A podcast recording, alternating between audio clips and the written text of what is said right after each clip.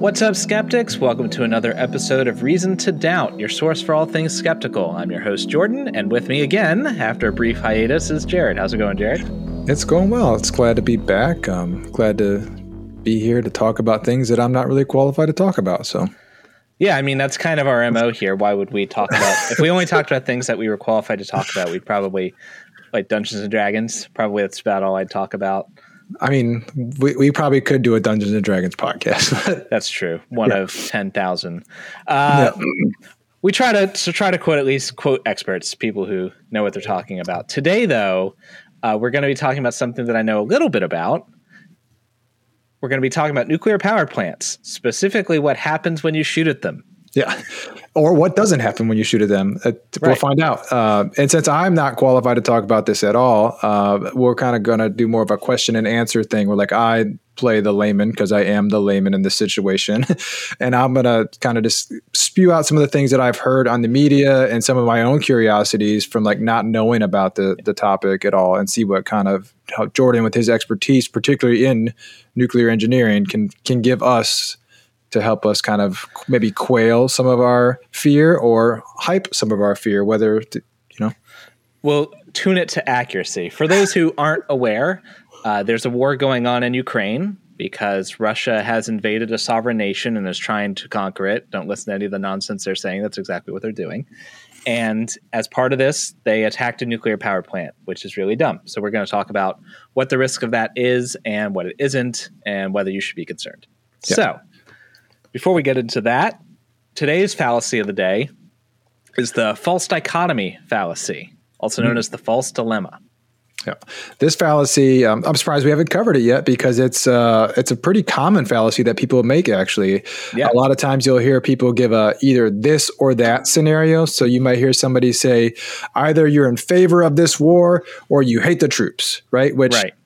there could be a third or a fourth yeah. or a fifth option. You know, like um, oh, you're not Christian. You must be a Satan worshiping hippie. You know, like yeah, like that's the sort of thing. So basically, it happens when you give two, or if you give three, it's called a trilemma. That maybe there's one for more than that. Basically, you give two options as if they're the only options when they are in fact not the only options. Right. C.S. Lewis actually is probably one of the most famous trilemmas, uh, which was the liar, Lord, or lunatic trilemma for Jesus. Um, right. So. either Jesus was a liar about being God, he was crazy, or he was actually the Lord, actually yeah. God. And there's like a lot of different options outside of that. He yeah. could just be mistaken. Doesn't have to be crazy. Maybe he's just wrong. I don't know.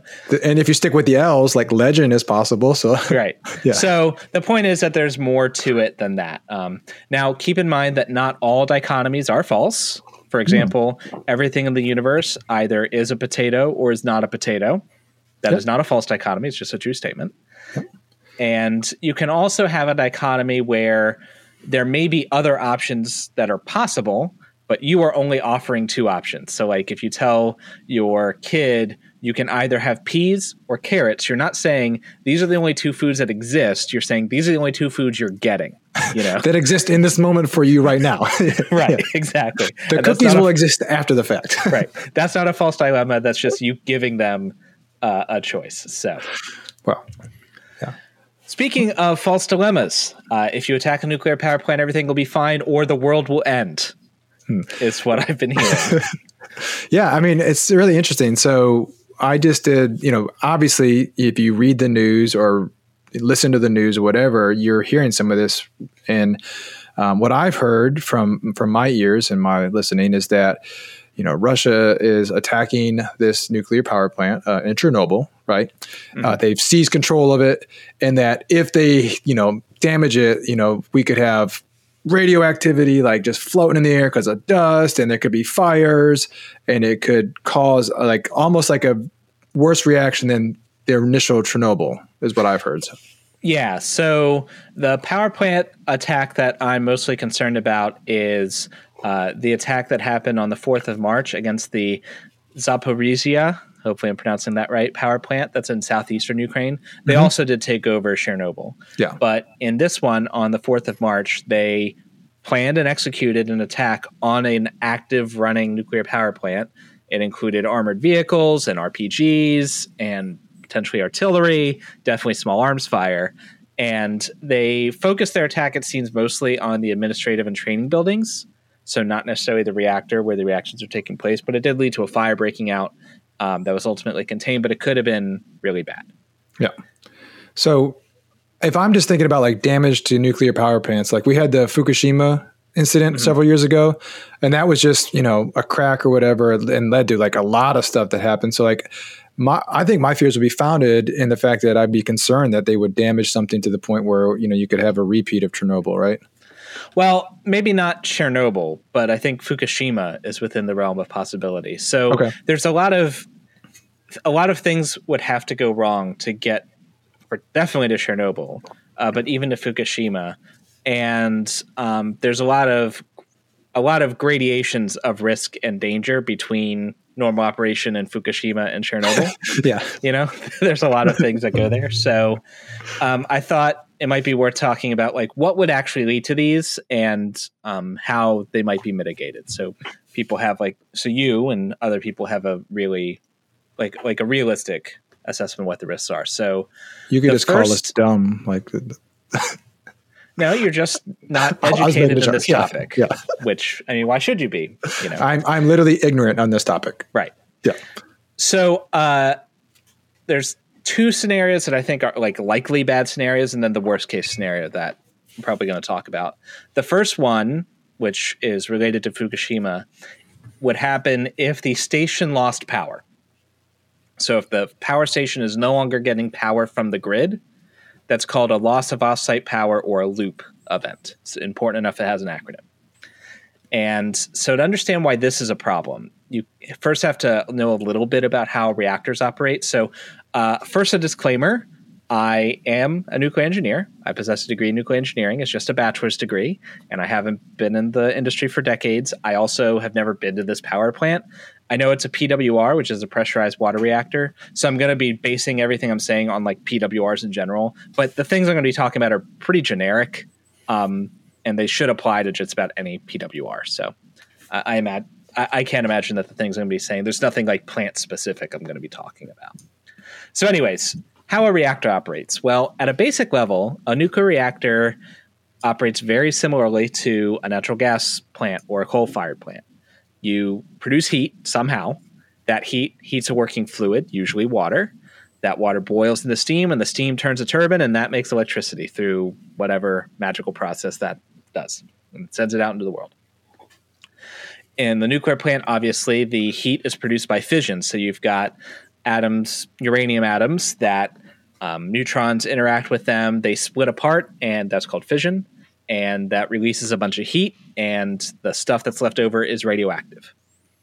And so when things are working the way they're supposed to, all that heat goes into the water and ends up making electricity. The reactor itself is has several layers of containment. So the fuel pellets that are actually the thing that are doing the fissioning, they are within a metal tube called the cladding, the fuel rods. They have cladding that's a zirconium alloy then all of that fuel rod assembly, that's all going to be within the reactor pressure vessel, which is a fixed steel vessel that contains a, a massive amount of pressure that the water is under. And then all of that is within a concrete and steel containment structure. So the thing, one of the things that makes a nuclear reactor different from a coal or natural gas plant is you can just shut off a coal fire plant, stop throwing coal in the burner, and you're and you're done, right? Yeah. There's nothing else in a nuclear plant, you can shut it down, like drop the control rods. The fission will no longer be happening. However, the radioactive decay will still be going on. The stuff that, when the uranium splits apart, the fission fragments are themselves radioactive and they're going to continue to decay and produce heat, and there's nothing you can do to stop that. That's just physics. Uh, so, how long do you think that would go? I mean, we're talking like months, years, days, like. Well, so right off the bat, once you shut it down, uh, your about five percent of the total all, total heat of the reactor is from decay heat. So for the moment you shut it down, you're at five percent, and it'll drop off. Um, it'll drop off pretty sharp within a few days. You'll be in like hot shutdown. Mm-hmm. Um, but you have to continue to cool those rods, and they need to be cooled for months and years in order to be cool enough to you could just leave them out. Well, not, you wouldn't ever leave them in the open, but not submerged in water. Lay them out for uh, a sunbathing. You know, right. Yeah. So long term, what you do with these rods is you put them what's called dry storage, and it's just you take the cask with the the rods in it, and it's in a concrete like tomb, but there's no water circulating to cool it off. Is this That's what the they did term. at Chernobyl with like the sarcophagus, basically? Like, were they similar? Not exactly. Kind of like same idea because the okay. sarcophagus there is to contain the radiation and to like to keep it from going gotcha. out. It's like a shield. That's, yeah, that's kind of what the the like the casks that we use for spent fuel storage in America are called new homes, N U H O M S, and it's literally just like a rectangular block of concrete that the the rods are in, and you can like drive past them, you can walk by them. It's you're fine. Like the vent on the top is a little bit elevated in, in radiation, so you probably shouldn't like lay on top of that. I mean, if you just did it real quick and got up, you'd, you'd be fine. But yeah. like, I wouldn't like recommend pitching a tent, and, like making your home there. That probably wouldn't be good. But like, those rods are cooled down enough; they don't need to be cooled anymore. They won't melt. Uh, rods that are in the reactor, or just like in a reactor that just shut down, or it's only you know a few days or weeks or even months from shutting down, they produce enough heat on their own to melt if they're not cooled. Gotcha.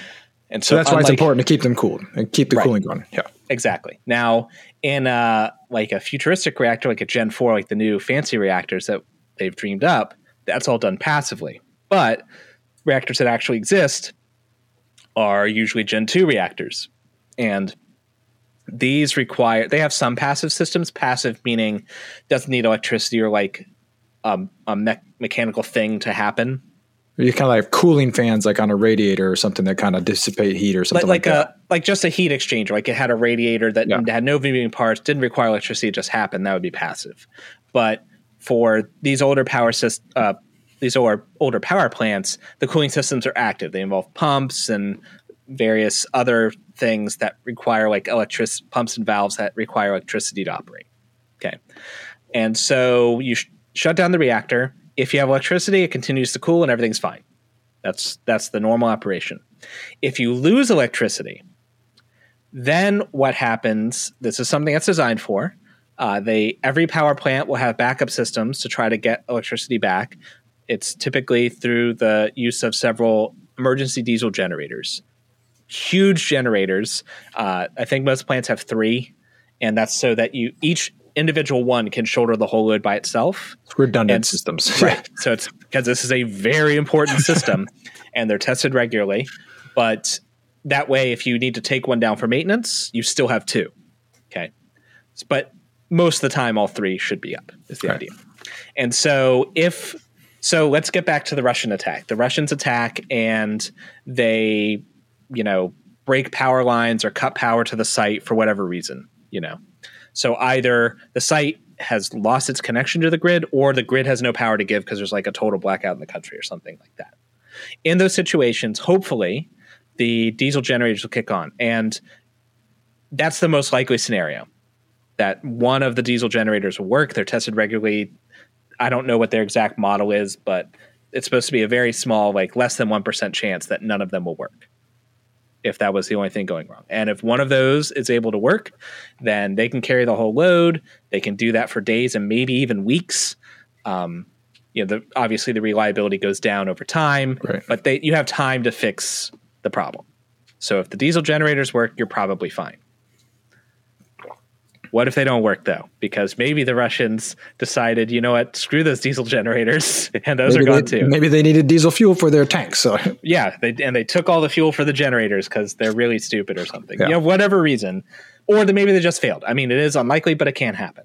At that point, you're in a station blackout event, SBO, and this is what happened at Fukushima. So Fukushima, you had the big earthquake and then the tsunami came over the flood wall and flooded the buildings, including the diesel generators, and they failed. So that's what led to the station blackout event at Fukushima Daiichi, which eventually led to core damage. And so station blackout is one of the worst things that you can have happen at a nuclear plant. It's it's bad. And so if that goes wrong, if you've moved from loop to SBO, now the time you have to address it is measured in hours, not days because it's only a matter of time before the core is going to get damaged. Right. So if you don't restore power, damage is going to happen. Uh, so they have there are still some mechanisms that they can do. Uh, basically, the water is just going to heat up and start to boil, and eventually, in the reactor pressure vessel, if that water boils enough, then it'll start to uncover the fuel rods. So there won't be water around the fuel rods, and at that point, their pa- their heat will spike. So they can like dump water into it, but that comes with its own problems, which I'm not going to get into all that. But they're, you know, that's not easy either. But fast forward a couple hours, if they haven't fixed anything, you're going to have meltdown in the reactor. And so once the and that's fuel bad, rod, right? That's very very bad. okay. That's super bad. Uh, the rods will melt uh, because they're in zirconium alloy. Zirconium has this is really cool uh, because it doesn't absorb neutrons, so it's great for a nuclear reactor unless things get super hot. Because once it hits, I think it's 2200 degrees Celsius, it has this uh, bad habit of uh, reacting with water to produce hydrogen, and uh, that's not great if you know anything about hydrogen. Hydrogen has this really bad habit of combining with oxygen and exploding, uh, and it, it, and, and, and it an intensely exothermic reaction is how we might put it in sciencey terms. Yeah, a rapid exothermic expansion. So, so, an explosion. So nuclear power plant with a failing, you know, heating system. The rods are overheating, and now we have explosions. Like so, right. That's now. So what would happen if this happened? Well, basically, you'd have Fukushima. Um, depending on exactly what happened, if you had to like, if they had to vent because like these explosions are causing pressure in the vessel. They might need to vent some mm-hmm. of that pressure to the air and that would release radiation into the air um, if they have to like dump water or something. Like depending on exactly what happened fukushima was pretty bad. Um, i think that's probably like the ceiling of this particular problem. And so you'd have a release of radiation to the environment which is bad However, it's not apocalypse bad. So the level of bad we're talking, level of bad I think people are imagining is like Ukraine becomes the next setting for the Fallout video games, and it's like a radioactive, glowing green wasteland, and like that's just not what it looks like. And you also don't have like whole cities like having their hair fall out and people fall over and die. Like that Bunny also rabbits turn into mutants and stuff like that. Right. yeah. None of that would happen. So the kind of kind of bad that I'm talking about, for example, look at Fukushima. Um, according to the WHO, if you're an infant who is in the Fukushima area, like in the affected area, then your lifetime risk for developing leukemia, type of cancer, went from 0.75% to 1.25%. Now that's bad. That's like almost a doubling of your risk. That's not good. But that's like over your entire life. So like this baby is going to grow up and live a whole life before it dies of leukemia at 50, you know, which again, and I want to emphasize Still this, bad still bad, but not the level of bad I think some people are imagining. Right.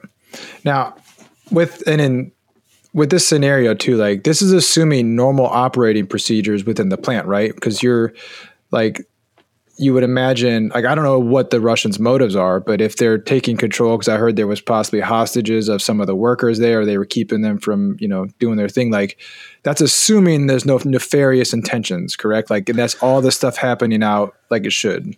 Well i mean if the russians are trying it, i guess it depends on what the russians are trying to do.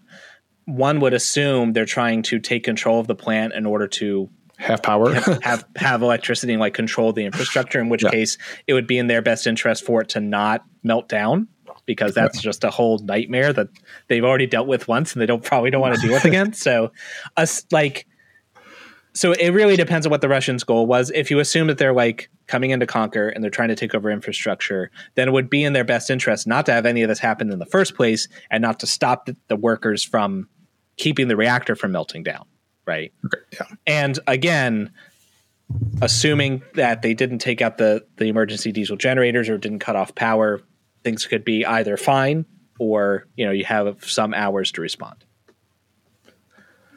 Okay, so that's kind of the first scenario. Like they lose, we call this the loss of outside power, right? Because I always thought like, oh, perpetual motion machine. You know, like nuclear, it's yeah, making its own it electricity, is, right? Like that that was actually really really hard for me to internalize when I was in class when they're talking about oh well what if we lose power it's like we are a power station how can power. we lose power yeah. right uh, but so and it's true that the station can produce power for itself when it's operating but in this situation you have to remember we shut down Right. We're not producing power anymore. You, you when you shut down, you disconnect from the turbine. Now there are there's some nuance to that. You can have turbines that um, operate on a lower amount of steam to try to generate some power for the plant. Kind of like Even trickle electricity, like yeah, because it's still yeah. producing heat, right? So that that's yeah. possible, but generally speaking, you need offsite power in yeah. order to have the reactor run safely in shutdown.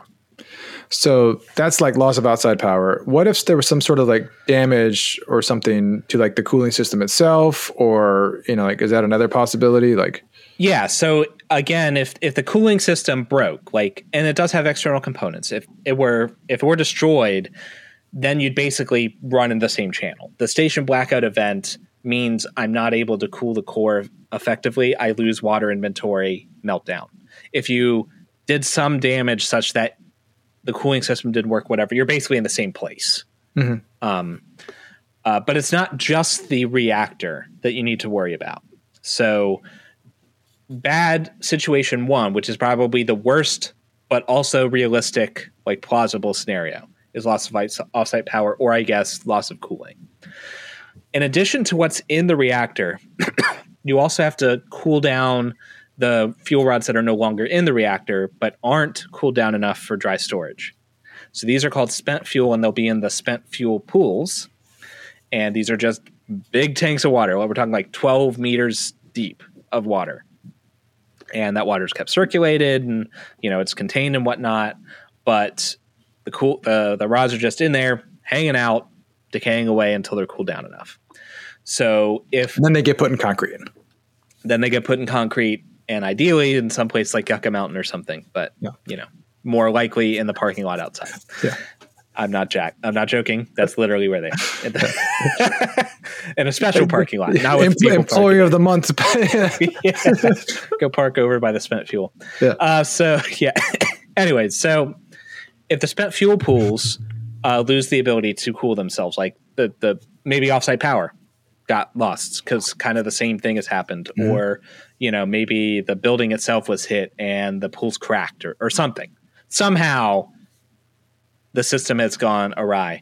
In this case, uh, you have several days, probably depend. I mean, unless they like completely busted open the tanks and drained all the water, you know. Right. But if they just like lost cooling, it'll take some days for all of that water to boil off. Um. So, and at, at any time before then, all you you literally just need to add water. Yeah, because like, at that point you're just it's not like it's active, right? So you're just literally just filling yeah. it back up like assuming that the the rods are staying in place if you didn't like I don't know, move them around under there because that can deal with issues. But probably it's just like you're losing water. Now, if you didn't get to there in time and all that water boiled away, then you'd kind of run into the same situation as before. You the rods are uncovered. If they've been haven't been outside the core long enough, they could melt, and then you're in the same situation where you might be it's the same rods with the same zirconium alloys. You could be producing hydrogen, might lead to a hydrogen explosion. Um, probably not a steam explosion because I don't think the building would take that kind of pressure. But so well, I'm sitting here thinking, you know, obviously these buildings, especially the newer nuclear power plants, they probably have to be built to sustain some sort of like I'd say natural disaster, right? Like earthquakes mm-hmm. and things like that are they built to sustain you know rocket damage or bullet damage like or so yes not really intentionally per se so uh, reactors are built to withstand earthquakes um, they have to be fire resistant so that actually there was a disaster that didn't reach the level of like three mile island or anything but there was basically a fire somewhere else in the plant and it burned through the electrical conduit raceways into other things. Oh wow. And that led to a whole disaster. There's like a chain reaction there. It didn't end up in the core melting, but that led to the industry adding a whole like fire protection element to make sure that you couldn't have fire move that easily throughout the plant. Mm. Um, kind of a nuclear history aside. But, anyways, um, one of the things that the reactors are built against is projectiles. So, we're talking like a plane flying into the reactor containment structure. So what you have to think about with these structures, I don't know if you've ever seen them on TV. Uh, on I think most people. So most people, when they think nuclear power plant, they think those big towers, right? yeah. That actually is not the reactor and is no way associated with reactor. those are cooling towers, and they're not even nuclear specific. Like you can have a cooling tower for anything that you need to cool down, and They all that Philip Morris too when they're making tobacco. Like exactly. Yeah. So all that is is a place for the water to expand, the steam to expand, which releases heat, and that's all it is, right? So you see steam coming out of it. There's nothing. That's literally just steam. See, I literally thought like nuclear. I thought there was like just rods like hanging in the middle of those stacks, man. Just like Nope, it is not even connected, and this is a PWR. So none of the water that's coming out of those cooling towers ever went inside the reactor building, ever. Completely two separate loops. Okay. So uh, if you see steam coming out of a cooling tower, it's not radioactive steam. Uh, that would be insane. But oh, no big deal. Just you know, venting some radiation to the environment. Nobody will care, right? So yeah, no. So uh, in fact, it's these big concrete domes. okay, Um, and if you look at the dome, if you like Google uh, one power plant we have in Virginia is the Surry Power Station or North Anna. If you Google one of those, you'll come up with these two that are these two little domes right next to each other, and that's where the reactor is. And actually, that's only like the top third of the reactor building. The rest of it's underground. And these are robust. Th- These are like several feet, like three to six feet of steel reinforced concrete and all of it is lined with steel on the inside. okay, And So- so, so you've got that, and then you've got the reactor pressure vessel, and then you've got the cladding. So those like, but the you have to get reactor, a bunch of stuff. To, yeah, the core containment is very robust. So the doomsday scenario that I mentioned, like the absolute worst case scenario, is if you cracked containment. Okay, if you destroyed this massive concrete structure, but that's not going to happen because some soldier shot it with a machine gun or even hit it with an RPG. Like that's not going to happen. Or on, honestly, and I haven't seen any studies on this, but I'm pretty confident it could take an art- like an artillery shell too, because Okay. you don't use artillery on a bunker, right? I just imagine it was like a bunker, right? Because it's the same sort of thing, several feet of of reinforced concrete. If you want to take out a bunker, you use specialized munitions for that, right? So if in the scenario where the containment is cracked, I would imagine that it means they probably dropped a bunker buster on containment, which at this point they are trying to break. Yeah, they're doing it on purpose at that point, right? This Yeah. is not an accident. I don't think that this is a likely outcome. Like the other two, loss of off-site power or the spent fuel pools being damaged in some way, those could plausibly happen by accident. Right. Somebody is reckless, or the grid gets damaged, and then yeah, right, or things just get out of hand. Maybe there's a fire and it gets out of control and it hits the switch yard. You know, these are things that could that you could reasonably see have evolved from what actually happened. Right. This is not that. This is not Joe Snuffy hit the reactor building with an Hmm. RPG and now suddenly the whole thing's going up in a mushroom cloud. That's not it. Okay. they're this not is turning like, their tanks over to aim at some guy and like, oh, they happen to be behind the. Right. And even I don't think a tank shell would do it. Not Yeah. just one for sure. Like this is like Putin is, you know what? Screw this plant. We are destroy if we can't have Ukraine, nobody can. And like they're scorched earth, you know, you just so, so they've in this scenario they've intentionally destroyed containment. Now at this point, this is when you start getting into Chernobyl like effects. Because what happened at Chernobyl, um, I won't go into the whole background, but basically they had a meltdown and and a steam explosion happened. There was pressure and it exploded, and there's this like big metal like basically manhole that was covering the thing, and that lifted this huge metal manhole and cocked it off and like threw it off to the side. So there was nothing between the reactor and the world. And this is because Chernobyl was run like a back alley meth lab. It was so bad. I heard it, I heard if you want to know more, it's good to watch the documentaries, Yeah. docu series that was done on it. Or the, I haven't I haven't seen it, but other nuclear engineers I know who have have said it's good. No. So, uh, I the people I talk to, I trust their competence, and so I'd be willing to say that. Yeah, that was a good dramatization, from what I understand. So, anyways, uh, if you're not running your reactor like an idiot and you built a good reactor structure, then you're going to need an intentional strike. But at that point, if that happens, I mean, forget cooling. You're bombing the reactor. Like, no, I don't care how well designed it is. It's gonna like it's gone, right? And so you, the water's out of the picture because again, you're dropping bombs in the reactor, and so the core's definitely going to melt. But instead of having a containment structure, so like even in the other one where it was melting, it's still inside this concrete structure. So most of the reactor products are still in there. Like at Fukushima, like at the bottom, I mean, nobody's been in there to look, but at, it didn't come out the bottom. At the bottom of this concrete structure, there's like a hunk of uranium magnum. They call it corium. Uh, but like there's a hunk of like melted stuff at the bottom, right? That in this case, that's not the case because you like blew it open, and so the core is just like open to the environment, and it's just spewing radiation in the environment. You can't just like take some Flex Seal tape and like put it over top, you know, like whack. no, uh, I mean, I guess Flex Seal tape. If you actually did use enough, and you're going to have to kill a lot of people to do this because those people are going to be exposed to a lot of radiation. We're outside it. So the other stuff I was talking about, like where you have the danger that is plausible is like a, right. a, risk increased risk of cancer in the local area. So bad but not apocalyptic. Yeah. those are called stochastic effects which means they're statistical in nature. So i can't point to one person who got leukemia around fukushima and say you got it because of fukushima. I mean people get leukemia sometimes so i can't say for sure.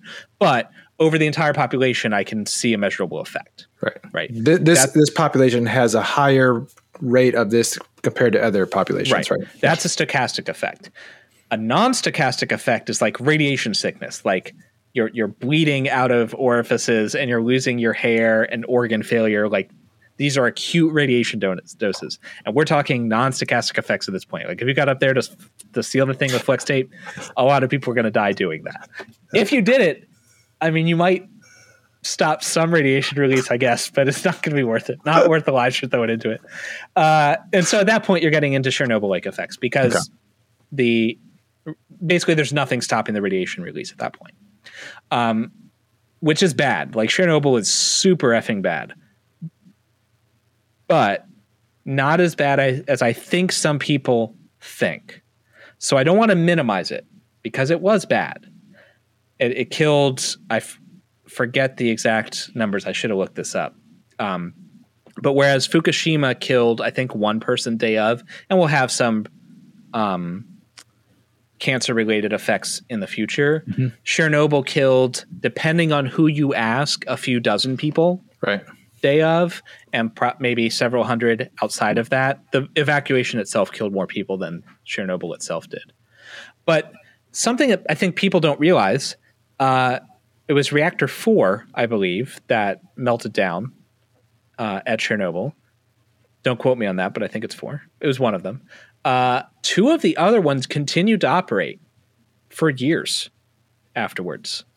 And again, these things don't operate on their own. That people like going there, like, like even while Chernobyl was happening, there's like Bob and the other reactor, like, man, that looks crazy, right? So like that that was very surprising to me. I learned that when I was doing a project on Chernobyl, and I was like, "Oh, the shutdown." I was just kind of like looking at the shutdown dates. I was like, "What do you what? Like they're still operating? Not for very long, but you know, some right. time." I mean, they couldn't uh, just like walk away, right? They had to go through the process of like exactly, yeah. And so again, it's not good. Like if you went to Chernobyl now, there's elevated radiation dose, but it's not like if you walk through the site at Chernobyl and then leave, you're going to die.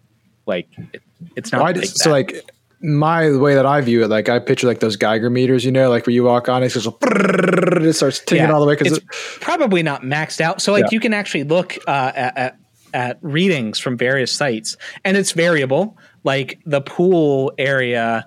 Uh, that is in every video game ever has like slightly elevated over background. It's not that bad, but there's like this excavator that was like digging stuff out. That's pretty radioactive. And if you like went into the reactor, you're gonna die. Like that's for sure. Like that is intensely radio- radioactive. But what I think so this is a good segue, I think, to just talk about how radiation works in general, because I think this is something not very many people understand. And I think that leads to a lot of this fear because people fear what they don't understand because radiation's scary. Yeah. So the way it works is you have a radioactive isotope, some radioactive thing, and it's decaying and spitting out particles and photons and stuff, and that's the radiation. Okay. It's spitting it basically in every direction. Okay. It's a purely and, random like thing, or is it? Yeah, it's basically random. Um, and so it's it's ru- going to be roughly equal in every direction. Okay. And so when you're shielding from this, there are three ways to shield.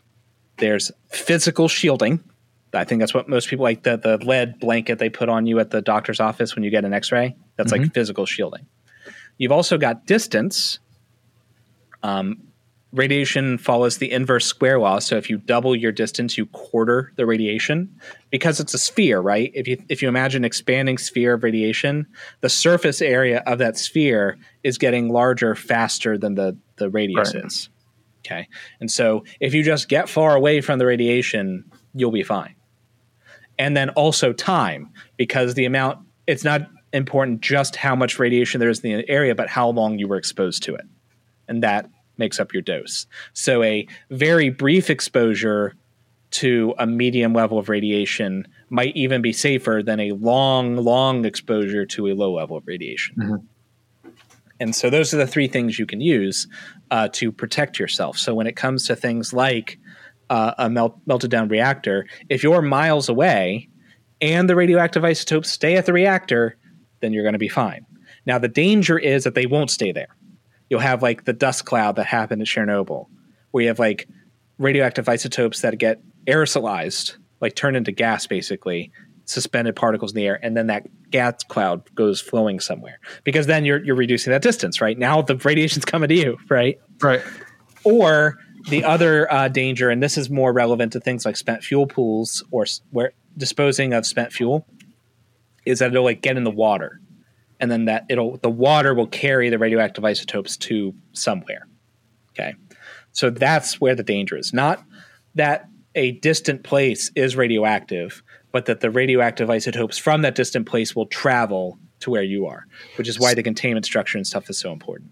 So I guess bringing it back for a second. So like something's radioactive and it's decaying, spewing off stuff. Now those right. isotopes are out there. And so you don't want to confuse the radioactive isotope with the radiation. Okay. Get, so that, yeah. one way to think about it is that uh, the radioactive isotope is the poop, the radiation is the smell. All right. So so when you're saying like the waters, you could so you could physically take an isotope and carry it somewhere else.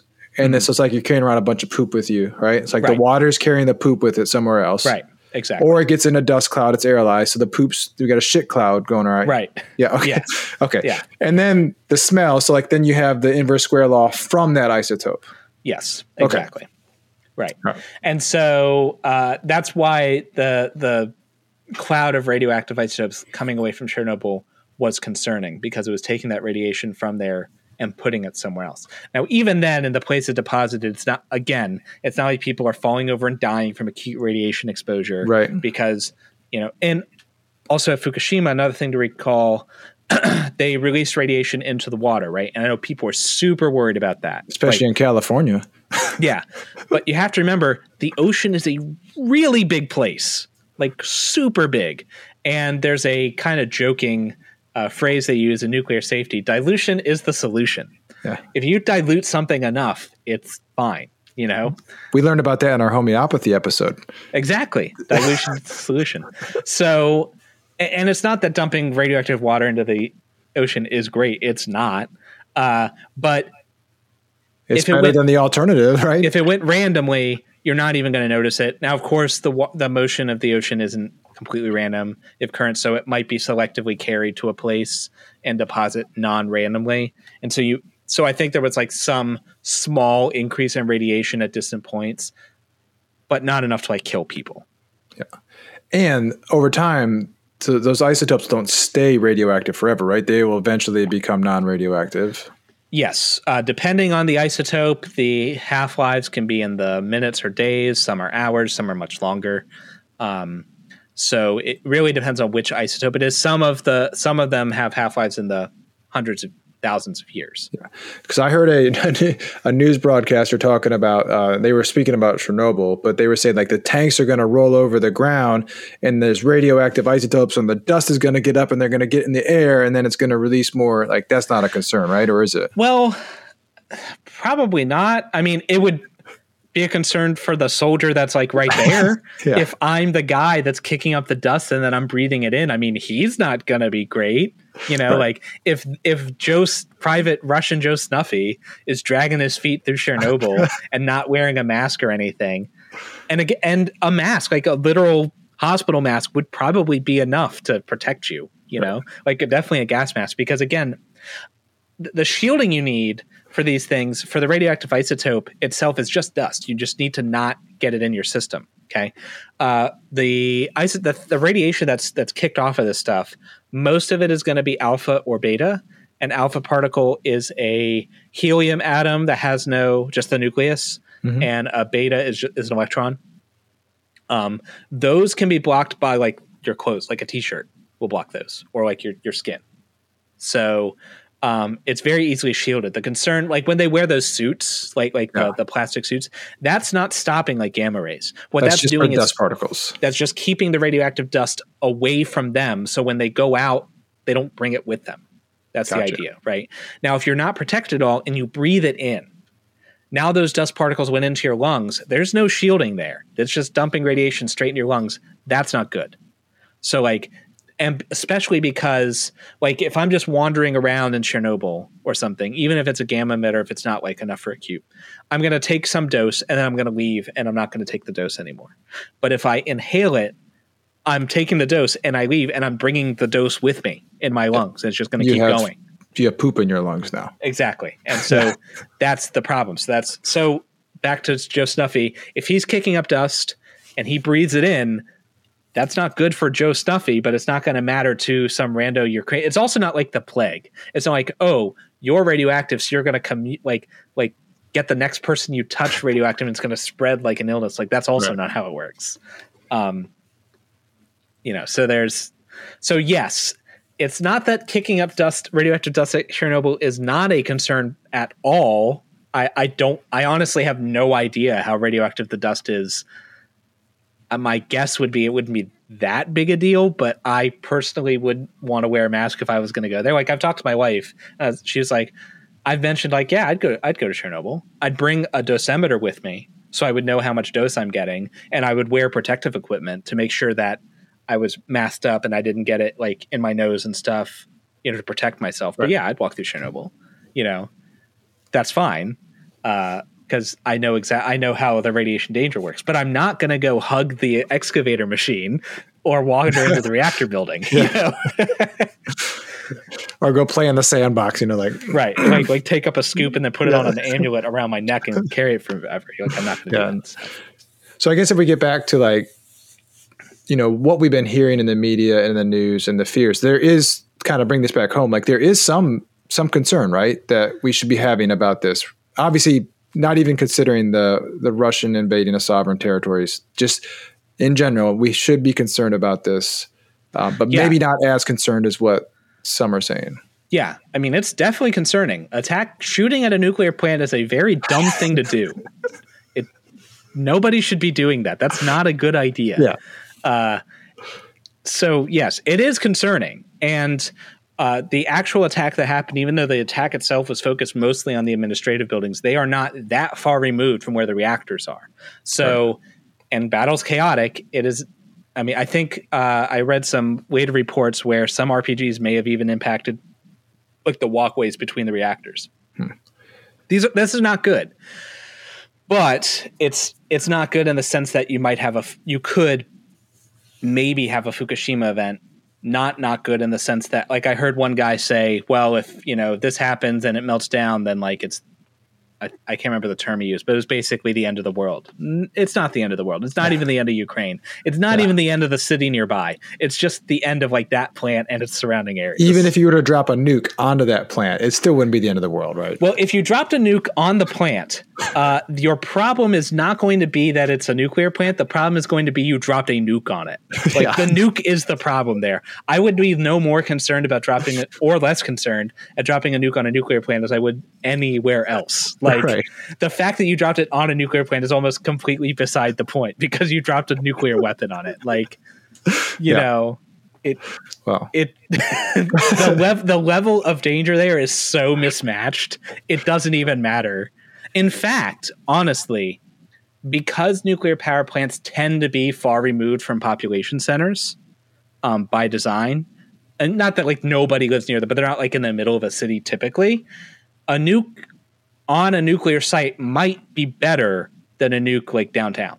It's, it's again, not your priority target when it comes to. I mean, maybe your, it is, but if you're if you're aiming to kill people and that's your goal because you're a you know evil person, you want to bomb a city center, not the nuclear yeah. plant. Oh, don't listen to us if you're an evil person. So, right. Yeah. Uh, and don't attack nuclear plants just in general. It's not like yeah. The key takeaway from this is it is a risk. There is actual real danger involved, and it could have actually gone very bad. So, but the what very bad means is not what most people think when they're mm-hmm. talking very bad. They're thinking, you know, hundreds of thousands of people dead, and it's not like that.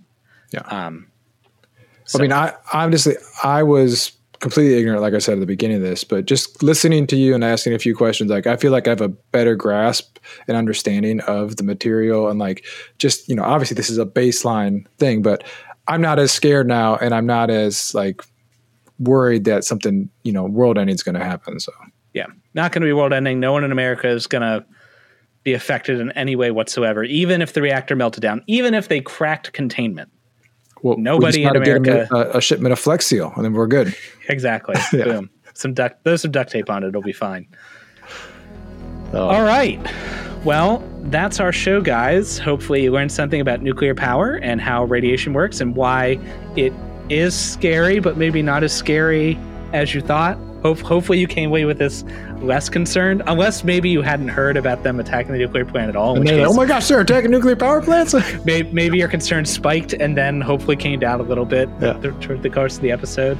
Uh, let us know what you think to this episode. If it was useful, if you'd like more stuff like this, I'll talk nuclear power to literally anyone for any reason, basically. So uh, let us know in the comments of whatever platform you're checking this out on and share it around if you see somebody else freaking out about whatever headline they saw about the end of the world coming because of what's happening in Ukraine. Yeah. All right. Thank you, Jordan, but, for enlightening us. Appreciate anytime. it. Anytime. Yeah. And until next time, remember, you've always got reason to doubt. Peace out.